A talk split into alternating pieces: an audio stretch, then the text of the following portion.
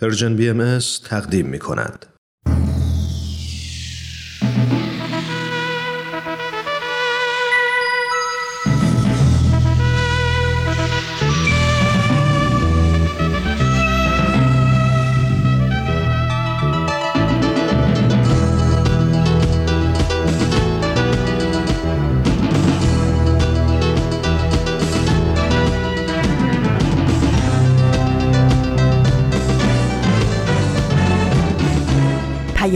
دوست.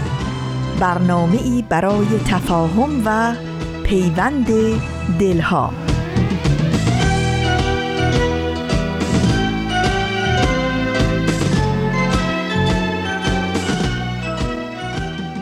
ای خدا کار ما به ما مگذار. پرده از پیش چشم ها بردار. همه را از عطای خیش ببخش. همه را بر رضای خیش بدار. ریشه یکین ز سینه ها برکن تخم الفت میان خلق بکار. گناه جمله را به لطف بپوش حاجت جمله را به فضل قرار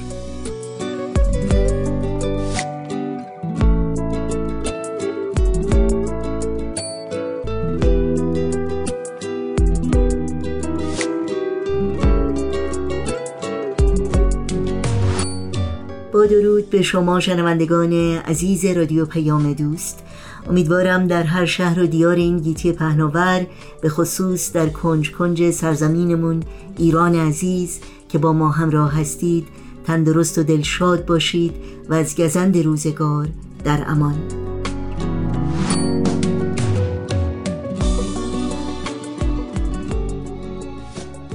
پیام دوست این دوشنبه 28 فروردین ماه از بهار 1402 خورشیدی برابر با 17 ماه آوریل 2023 میلادی رو با سروده زیبا و نیایشی صمیمانه از شاعر فرهیخته و پرزوق ایرانی نعیم صدهی آغاز کردیم و با برنامه های این روزها به یاد تو و سلام همسایه ادامه میدیم و با برنامه اکسیر معرفت به پایان می‌بریم.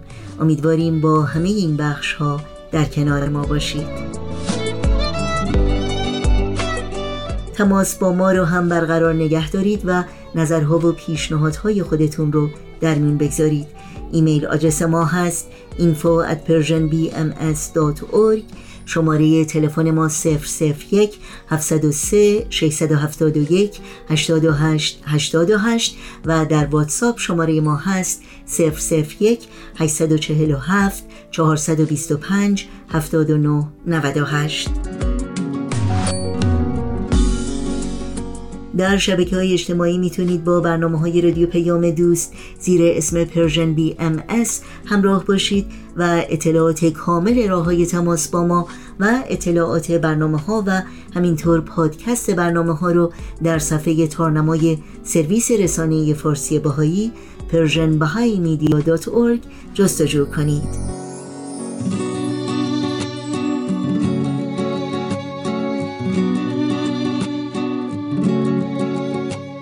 این صدا صدای رادیو پیام دوست نوشین هستم و همراه با همکارانم با برنامه های امروز در خدمت شما خواهیم بود. با ما همراه باشید.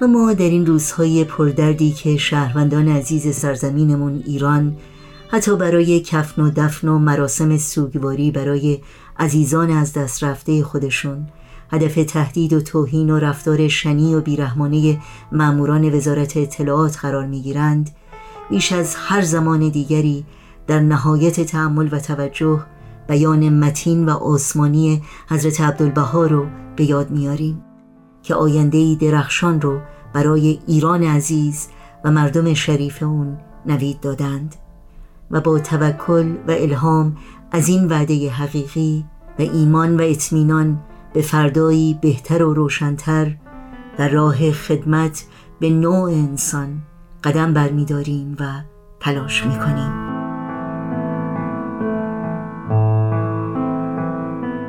جز به مدد غیبی و قوه الهی امیدی نمانده. در قرآن حکایتی بیان می‌فرماید که جسد متلاشی شده را دید که به کلی پاشیده شده و استخوانها از هم منفصل گشته. گفت چگونه می شود که اگر این جسم متلاشی شده جان یابد؟ ناگهان بختتن دید استخوانها به هم پیوند شد. گوشت و پوست گرفت و جان و توانی تمام یافت. آنگاه به قدرت الهی پی برد و دید و دانست کیف یحیی العظام و هی رمیم. مقصد جسد متلاشی شده مثل ایران است که اگر مدد غیبی و قوه الهی یابد تایید و اون ملکوتی جوید احزاب متفرقه متنوعه و نفوس مختلفه متضاده به قوه معنویه مجتمع گردند و بر آنچه سبب حیات و عزت ابدی است متحد و متفق گردند. حال ما باید در ترقی زراعی و صناعی و تجاری ایران بکوشیم ولو استقلال رفته باشد ایران نمی رود و چون به تحسین اخلاق ملت پردازیم هر قسمی ترقی در آن هست.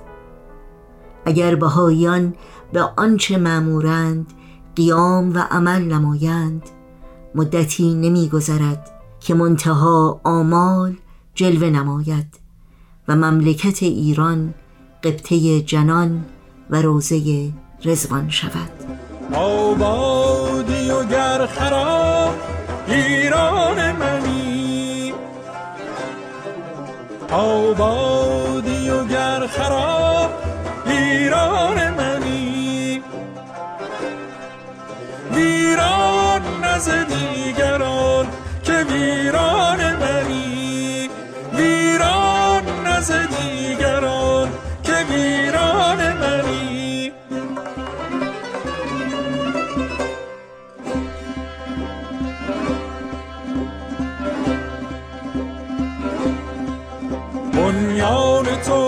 استوار از عهد قدیم.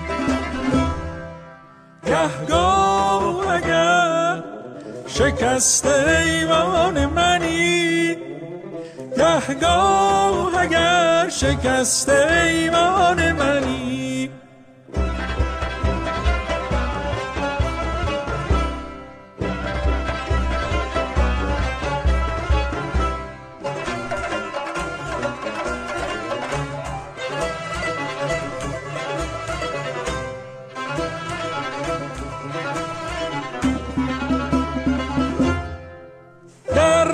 رنجم اگر ز رنج رنجور شوی.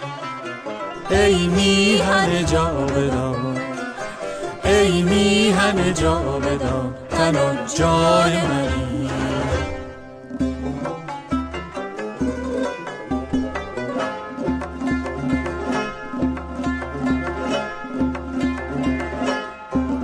می سازمت ای کاخ اهورایی باز. زندانت اگر کنند ایوان منی جز ما غم ما نمی خورد در عالم. غمخوار تو هم کلبه احزان منی.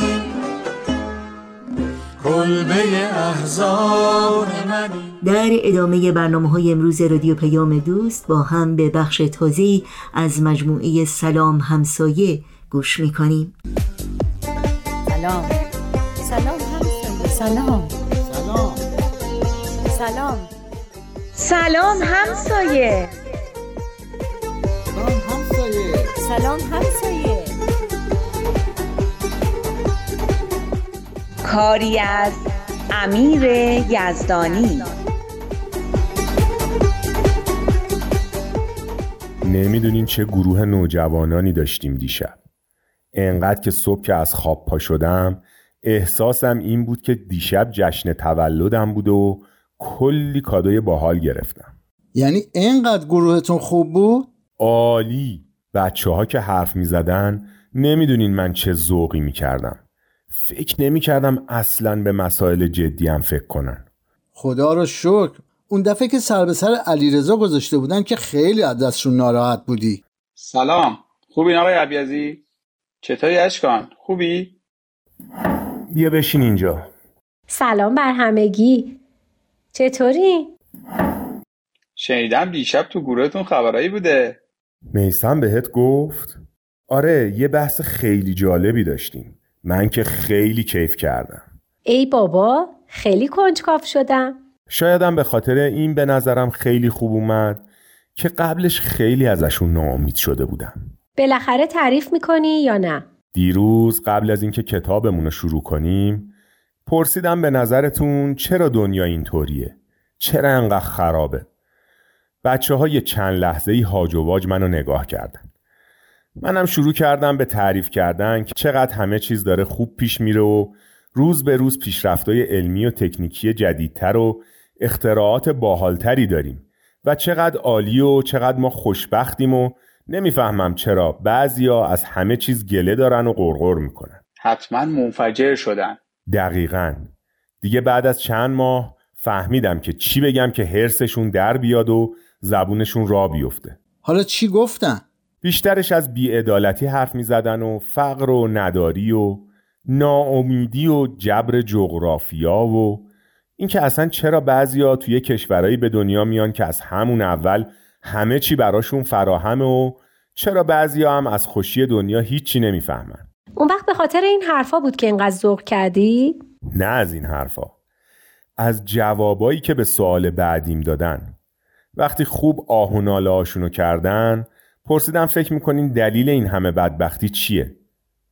علی رضا از جهان سومی بودن ما و نقش های استعماری و استثمار این چیزا حرف زد. می‌گفت های بزرگ می‌خوان به نفع خودشون بقیه دنیا را عقب نگه دارن که بازار خودشون گرم بمونه و حتی از راه رسانه و تبلیغات به بقیه مردم دنیا تلقین می‌کنن که چی بپوشن و چی مصرف کنن و حتی چه شکلی باشن. اما امیر گفت اینطوریا نیست که همه مسئولیت رو بخوایم بندازیم گردن بقیه دنیا. و پرسید چرا بعضی از کشورها که خیلی هم از ما کوچیکتر و فقیرتر بودن این همه پیشرفت کردن. چرا اونا رو نتونستن عقب نگه دارن اما ما رو تونستن؟ میسم گفت به خاطر اینه که ما غرق خرافات دینی هستیم و آبم می‌خوایم بخوریم به جای اینکه فکرمون رو به کار بندازیم میریم از روحانی محل سوال می‌کنیم چیکار کنیم. چارمون اینه که این حرفا رو بندازیم کنار و بریم سراغ علم و عقل همون کاری که بقیه مردم دنیا کردن. پس میسمم درست مثل میلاد حرف می‌زنه.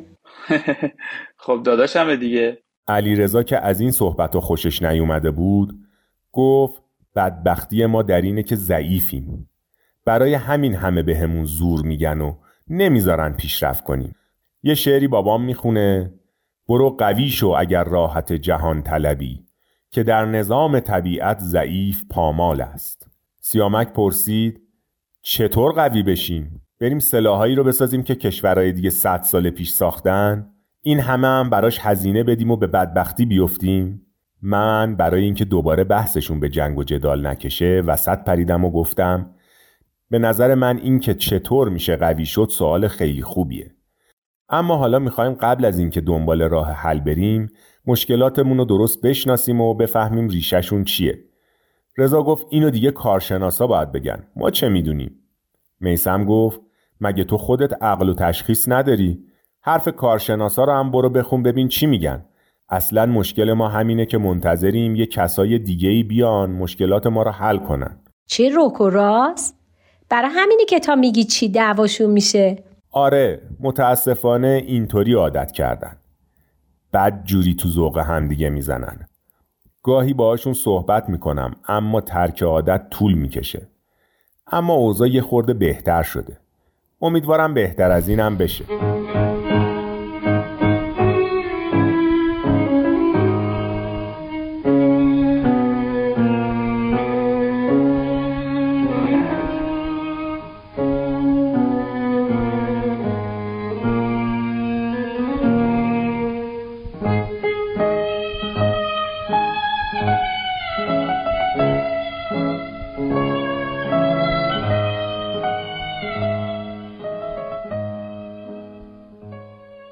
خداییش مخشون خوب کار می‌کنه.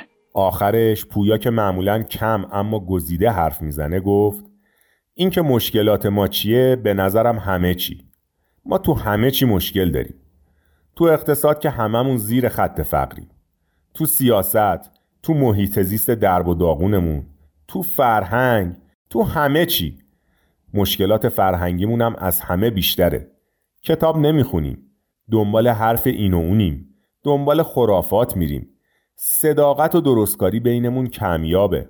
هر وقتم زورمون برسه به همدیگه زور میگیم. اگه میگیم عدالت خودمونم باید عدالت داشته باشیم. اما عدالت رو فقط برای خودمون می‌خوایم نه برای دیگران. به نظر من که اصلا اصل مشکل ما همین مشکل فرهنگیه. همینطور که پویا اینا رو می‌گفت بقیه هم تصدیق می‌کردن و می‌گفتن راست میگه. اینکه درباره این مسائل انقدر فکر کردن خیلی باعث امیدواریه. منم برای همین خیلی ذوق کردم. جالب بود که علیرضا حواسش به سوال اصلی بود و گفت آقا اشکان پرسید چرا دنیا خرابه؟ نگفت کجاش خرابه؟ آره همه جاش خرابه. اینو همه می‌دونن. اگه راست میگین بگین علتش چیه؟ من دیدم دوباره دارن همون حرفای خودشونو تکرار می‌کنن. این بود که گفتم بچه ها امروز چند صفحه ای از کتاب رو هم باید بخونیم. بیاین بقیه این بحث رو بذاریم هفته دیگه. تو این فرصت هم همه دربارش فکر کنیم. ببینیم چه چیزایی باعث خرابی و مشکلاتی هستند که تو دنیا می‌بینیم. دربارش سرچ بکنین مطلب بخونین. با هر کی هم خواستین مشورت بکنین. بالاخره یه کاری بکنین تا دفعه بعد دربارش صحبت کنیم. خوب کردی که بهشون فرصت فکر کردن و مطالعه کردن دادی. میسم هم دیشب گوشی منو گرفته بود و سرچ می‌کرد. راستش خودم هم باید یه مطالعه ای در این باره بکنم. شماها مطلبی چیزی سراغ ندارین؟ من چند تا مقاله سراغ دارم. برات میارم. من که نفهمیدم چه لزومی داشت پرسیدن یه همچین سوالاتی از بچه ها اصلا تو چرا اینقدر خوشحالی؟ این تو چرا خوشحالی خیلی جالب بود. من خوشحال باشم از نظر شما ایرادی داره؟ دارم جدی صحبت می‌کنم. من تو این صحبت ها چیز خوشحال کننده ای نمی بینم. به نظرم خیلی هم صحبت های ناخوشایندی هن که بیشتر باعث ناامیدی میشن. ما نمی‌تونیم درباره یه مسائلی حرف نزنیم و فکر نکنیم برای اینکه ناخوشایندن. اینا واقعیات دنیای ما هستن و تا نبینیمشون نمی‌تونیم راهمون رو پیدا کنیم. مثل کسی که بخواد ندیده و نشناخته از یه میدون مین بگذره.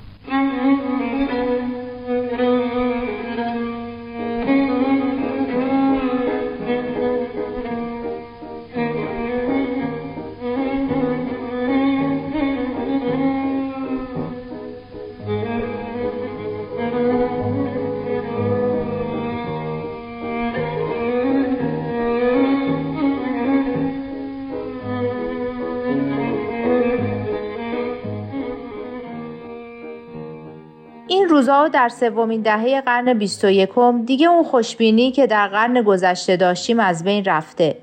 انگار بشر توی یه سگوش با مشکلاتی مثل گرمایش زمین، شیوع بیماری های مرگبار، تروریسم، نقض فاحش حقوق بشر، احتمال تبدیل شدن یکی از این جنگ های منطقه‌ای به یک جنگ جهانگیر اتمی و کلی مشکلات خطرناک دیگه گیر افتاده و هر کاری می‌کنه بدتر تو مرداب مشکلات فرو میره. چون همونطور که حضرت بهاءالله مؤسس آین باهایی میفرمایند نه درد را می‌شناسند و نه درمان را می‌دانند. اصل بیانشون اینه.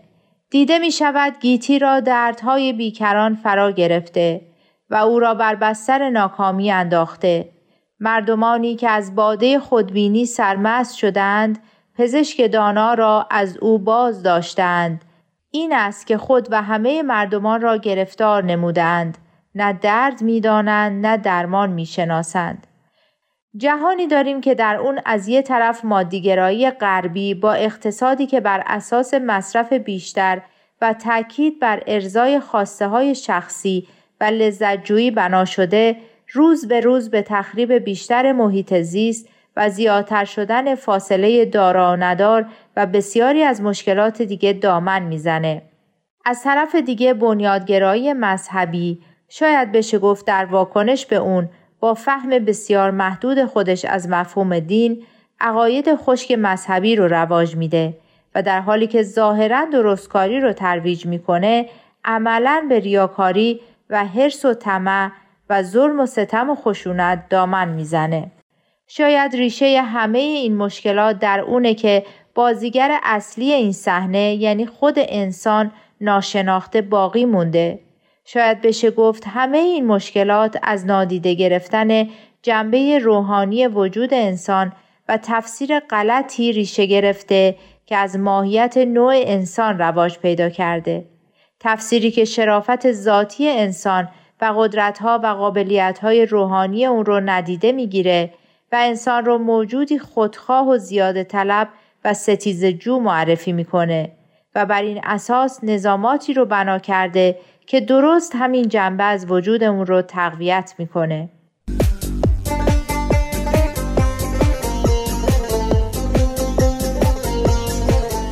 برنامه این هفته سلام همسایه از رادیو پیام دوست تقدیم شما شد که امیدوارم لذت بردید یادآوری کنم که همه برنامه های ما رو می‌تونید در شبکه های اجتماعی فیسبوک، یوتیوب، ساوند کلاود، اینستاگرام و تلگرام زیر اسم Persian BMS دنبال کنید و مشترک رسانه ما باشید.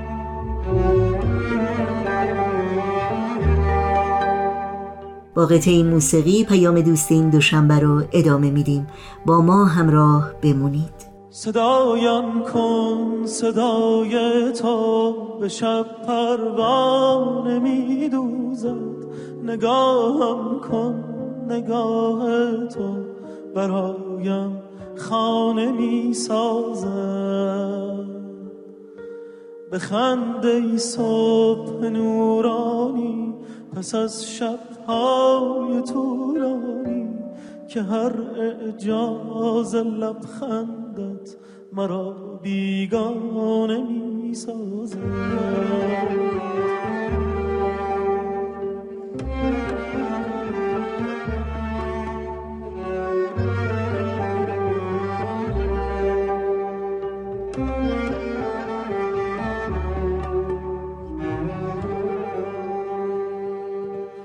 به بار آبی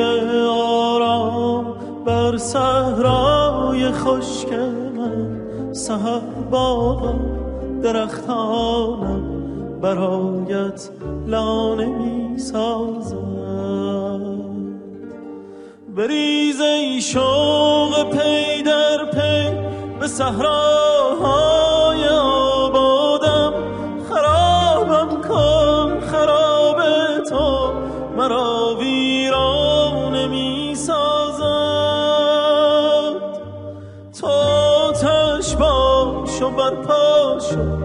به سر تا پای شعر من من آوازم که از عشقی کنم افسانه می سازم خب روز روز دوشنبه است و اکسیر معرفت برنامه این روز و این ساعت رادیو پیام دوست. با هم بشنویم. اکسیر معرفت.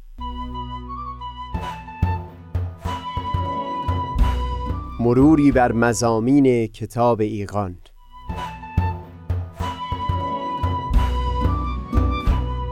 این گفتار جسم بیجان.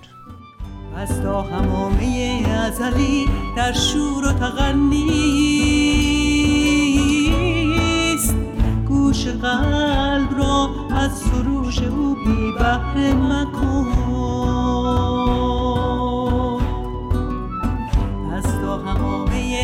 ازلی در شور و تغنیست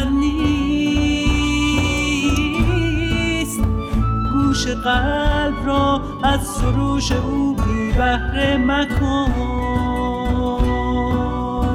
گوش قلب را از سروش او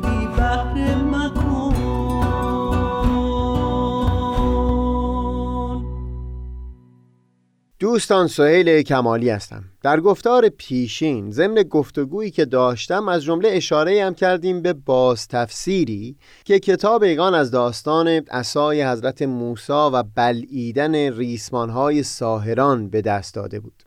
بگذارید چند کلمه دیگه در همین باره بیان بکنم و بعد در دنباله سخنمون طبق وعده که در گفتار قبل بر زبون آوردم صحبتی پیرامون نقش دین داشته باشیم. نکته ای که به تکرار در متون آین بهایی بر اون تأکید شده این هست که کلام الهی دارای حیات هست زنده هست و کلام غیر کلامی که در برابر اون ظاهر شده از این حیات و زندگانی محروم هست. چندین بخش در داستانهایی که از پیامبران نقل شده رو باز به همین چشم مینگرند که بر این نکته داره تاکید می‌کنه که این کلام الهی هست که دارای جان هست. در همون داستان حضرت موسی در میانه راه مصر تا عرض موعود زمانی که حضرت موسی چندگاهی دیرتر از موعد به میان قوم برگشت شخصی به نام سامری گوساله از جنس طلا رو به نحوی ساخت که وقتی باد در پیکر او میپیچید صدایی از دهان او بیرون میآمد. گویی که این گوساله زنده هست. در متون اسلامی از اون گوساله با عنوان اجل یاد کردن و از اون صدای کاذبی که از دهان او بیرون میآمد با عنوان خوار حضرت باب در تفسیر سوره کوسر یک جا به این مضمون بیان می کنند که تمام کتبی که از سوی افراد بشری نوشته شده با یکی از آثاری که از قلم من ظاهر شده برابری نخواهد کرد. و بعد بیان می کنند دلیل اون هست که کلماتی که از قلم من ظاهر شده به روح الهی دارای حیات هست. اما سخن غیر درست به مانند همون اجل جسد بیجانی هست که خواری از اون به گوش می‌رسه.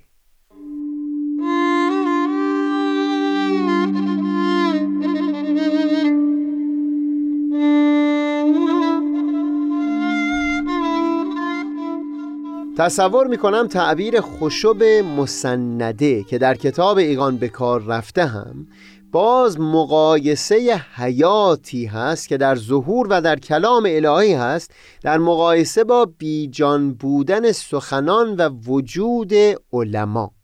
در قرآن یک جا سخن پاک رو کلمتا طیبتا رو که همون عبارت از ظهور پیامبر الهی باشه با سخن ناپاک کلمتا خبیستن که در مقابل اون ظاهر شده مقایسه می‌کنن بیان می‌کنن ظهور الهی مانند درختی هست شجره طیبه ای هست که ریشه اون در زمین فرو رفته و شاخ و برگش به آسمان سر کشیده و میوه فراوان به همگان میده. در مقابل سخن ناپاک همچون درختی هست که از ریشه برکنده شده و بر زمین افتاده.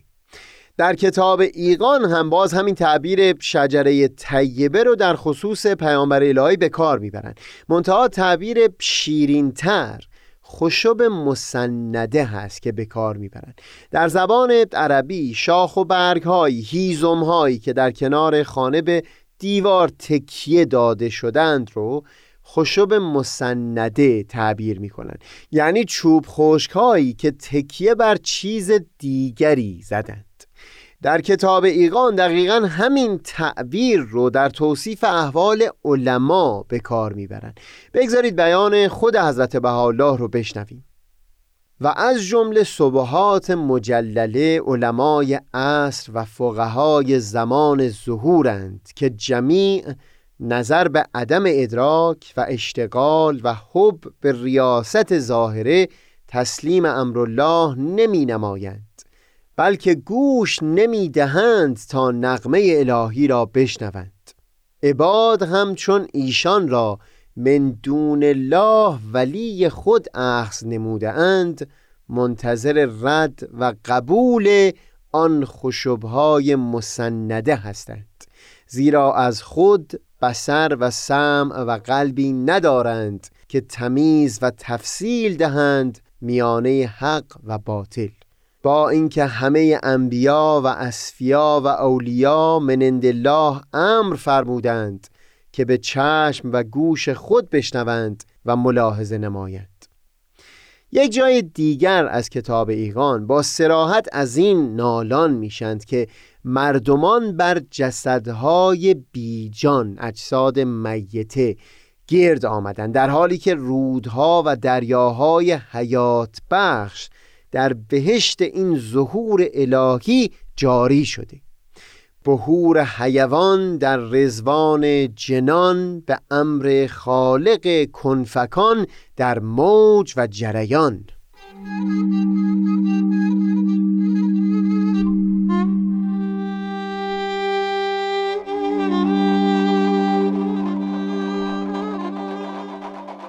داستان اسای حضرت موسی و اجدها و ریسمانهای جنبنده هم در یک مقام باز تکرار همین مفهوم هست. اینکه در برابر ظهور پیامبر الهی و سخن پروردگار که دارای حیات هست. ریسمانهای جنبنده ای سعی داشتند به مقابل برخیزند که کاملا بیجان بودند. در گفتار پیشین این را هم بیان کردیم که در متون بهایی در واقع خطاب به علما این رو بیان می کنند که اگر جنبشی و اگر در ظاهر حیات و زندگانی در کلام اونها به نظر می‌رسه این با تکیه به روح نهفته در کلام پیامبر الهی هست که اونها مدعی جانشینیش هستند و هنگامی که در مقابل ظهور او قرار بگیرند از اون منبع حیات هم خودشون رو محروم کردن. مثال دیگری که می‌زنن مثال آینه ای هست که اگر نوری و درخششی داره به خاطر ظهور پرتو خورشید در اون هست. زمانی که این آینه پشت به خورشید کرده باشه مشخصا هیچ بهره ای از نور و روشنایی نخواهد داشت. ما درباره این تعبیر زنده بودن و بیجان بودن در یک گفتار مجزا مفصل صحبتی خواهیم داشت. در اینجا بگذارید یک موردی رو یاد بکنم که در آثار فرزند شارع آین بهایی حضرت عبدالبها بیان شده بود. اینکه عالم انسانی الان که در تلاش برای درمان آفتها و مشکلاتی است که بر بشر چیره شده در مرور زمان در اوج رشد خودش به اونجا خواهد رسید که گویی این هیکل عالم انسانی رو به صورت یک کل بسیار زیبا در خواهد آورد. وحدت سیاسی و برخی وحدت های دیگه هیکل عالم انسانی رو به یک همچون مرحله از تعالی و ترقی خواهد رسوند. منتها این را هم بیان می کنند که تا زمانی که بشر به ظهور پیامبر الهی در این روزگار توجه نکرده باشه. اون هیکل زیبا دارای روح نخواهد بود. جانی که در اون جسم دمیده میشه از طریق همون توجه و اقبال بشر به پیامبر الهی در این زمان خواهد بود. فعلا در این گفتار این مطلب رو تفصیل نمیدیم که اون چیزی که می‌تونه به هم پیوستگی عنصرهای پراکنده در یک هیکل رو حفظ بکنه.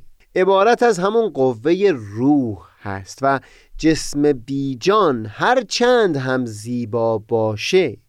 از برقراری این ارتباط دقیق بین همه اجزای خودش محروم هست.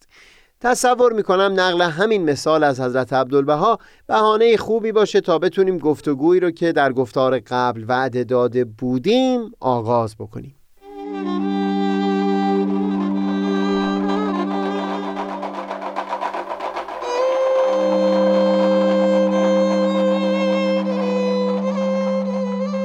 در گفتگوهایی که در همین چند گفتار پیشین داشتیم پیرامون نقشی که ادیان الهی در پدید آوردن تغییر در هوشیاری و ادراک ایفا می‌کنن بیان مطالبی کردیم.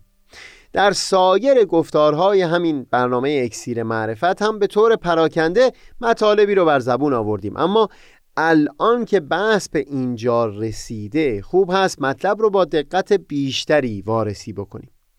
تا اونجایی که به نظر من سهیل می‌رسه میشه چهار نقش به طور خاص برای دین قائل شد. اجازه بدید اول به طور اختصار هر چهار نقش رو بیان بکنم و بعد با تفصیل بیشتری هر یکی رو وارسی بکنیم. اولین نقش این هست که اندیشه ها و بینش های عالی که ممکن بود محدود به عده بسیار اندکی از مردم باشه به خاطر نفوذ دین در میان بخش وسیعی از مردمان گسترش پیدا می‌کنه. نقش دوم این است که نه تنها این اندیشه ها و بینش ها در میان شمار وسیع از مردمان گسترش پیدا می‌کنه بلکه نحوه ارتباط و تعلقی که یک فرد به خاطر باورمندی به یک دین با اون اندیشه ها و ایده ها پیدا می‌کنه. بسیار ژرفتر و با تمام وجود هست. سومین نقش این هست که دین سبب میشه تا دایره وحدت و یگانگی بسی فراتر از جزءهای کوچکتر قومیت و مثل اون یک دایره وسیعتری رو شامل بشه. و چهارم که زیاد بی ارتباط به نقش سوم هم نیست نقشی است که دین در بخشیدن معنا به زندگی فرد فرد آدمیان ایفا می‌کنه. بگذارید پیرامون هر کدوم از این چهار نقش با تفصیل بیشتری گفتگو بکنیم.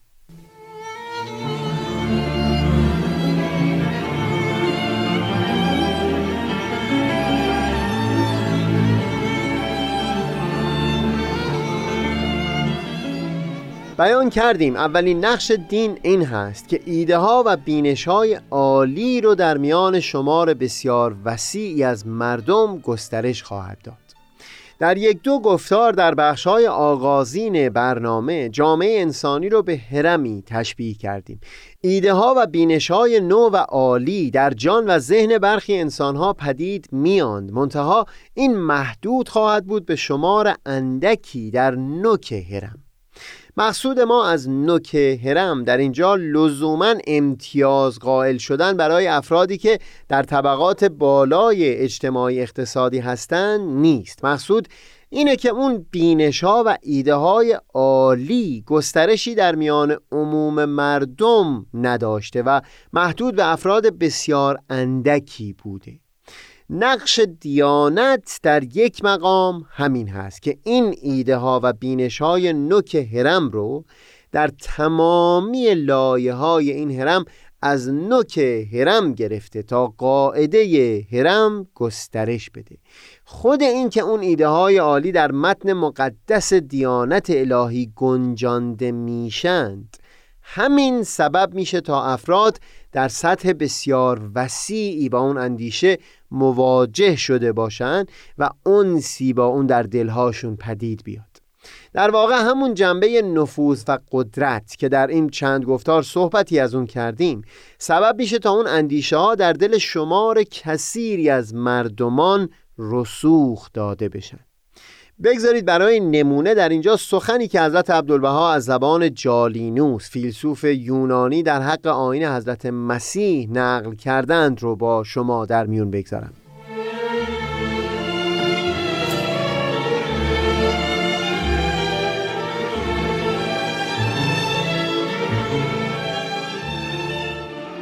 جالینوس فیلسوف یونانی نزدیک یک قرن پس از میلاد حضرت مسیح زاده شد. تحقیقات او در زمینه پزشکی و به خصوص تلاشایی که برای احیای سنت بقراتی کرد نام او را ماندگار کرده. من سوئیل از همون دوران کودکی با نام جالینوس آشنا شده بودم چون به یاد میارم در اصفهان در یکی از میدانهای بزرگ شهر داروخونه ای بود که به اسم همین فیلسوف و پزشک یونانی نامگذاری شده بود. حضرت عبدالبها در رساله مدنیه به این مضمون بیان می کنند که با اینکه جالینوس خودش از پیروان آین حضرت مسیح نبود اما در ستایش مؤمنین به حضرت مسیح بلندترین عبارات رو بر قلم آورده در همون رساله مدنیه از کتاب شرح جوامع کتاب افلاتون که در سیاست مدن تصنیف شده عباراتی رو نقل می کنن. سخن جالینوس این هست جمهور ناس سیاق اقوال برهانیه را ادراک نتوانند و از این جهت محتاج کلمات رموزیه از اخبارات ثواب و عقاب در دار آخرتند و دلیل بر ثبوت این مطلب آنکه الیوم مشاهده می کنیم قومی را که مسما به نصارا اند و به ثواب و عقاب آخرت معتقد و مؤمن و از این طایفه افعال حسنه صدور می نماید مثل افعال نفسی که فیلسوف حقیقی است. چنانچه جمیع ما ایانا مشاهده می نماییم که از موت مخافتی ندارند و از کسرت حرس و اشتیاقشان به عدل و انصاف از متفلسفین حقیقی محسوبند.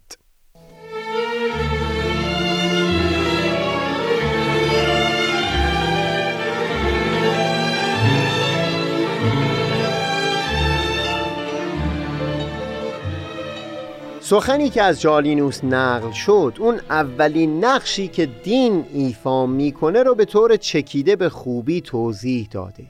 اینکه اگر فیلسوفان میبایستی مدت زمان بسیار طولانی رو صرف آماده کردن ذهن و نفس خودشون برای این معنی بکنند که ارزشهای بسیار والاتری در زندگی وجود داره که قدر و منزلت اونها از جان بیشتر هست. و اینکه میبایستی فرد حاضر باشه جان رو بر سر راه اون ارزش ها بگذاره. اما پیروان آین مسیح با اینکه عده عوام هستند که هرگز در مکتبی درس نیاموختند اما همین صفتهای والا رو اون چنان در خودشون پروردند که در راه برقرار کردن این ارزشهای عالی از جان خودشون هم میگذرد البته این رو بیان بکنم. با توجه به اینکه جالینوس خودش فیلسوف بود و همین که به آین حضرت مسیح ایمان نیاورده بود مشخصا مراد جالینوس این نمی‌تونه باشه که ارزش کار فیلسوفان رو زیر سوال ببره. این رو در سخنش هم بازهن بیان می‌کنه و در واقع مدعی این هست که بیشتر مردمان محروم هستند از اون هوشیاری لازم برای درک اساس اون ارزش ها و اینکه چرا می بایستی این ارزش ها تقدم داده بشند به سایر چیزهای زندگی. در اینجا نمی‌خوایم وارد سنجش این ادعا در خصوص مردمان بشیم. ولی حرف جالینوس این هست که دین با وسیله ها و روش های متفاوتی از فلسفه عموم مردمان رو قانع می‌کنه تا به اون عالی ترین و ماندگارترین ارزش ها در زندگانی پایبند بشن. در گفتار بعدی ما با وارسی شهادت مشابهی در حق همین گونه از نفوذ در آین بهایی سخنمون رو پی خواهیم گرفت. منم آفتاب بینش و دریای دانش. آفتاب بینش و دریای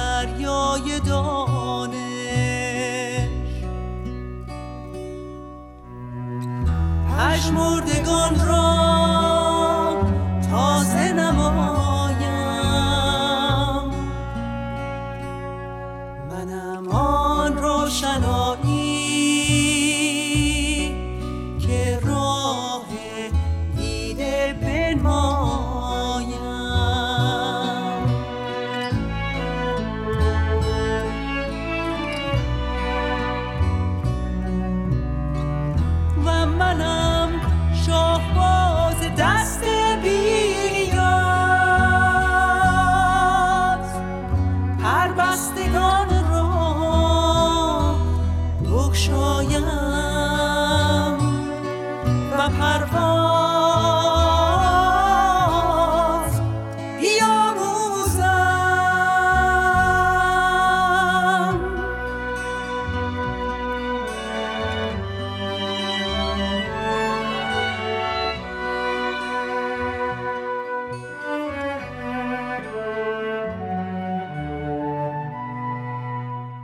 شنوندگان عزیز برنامه های این دوشنبه رادیو پیام دوست هم در همین جا به پایان می‌رسه.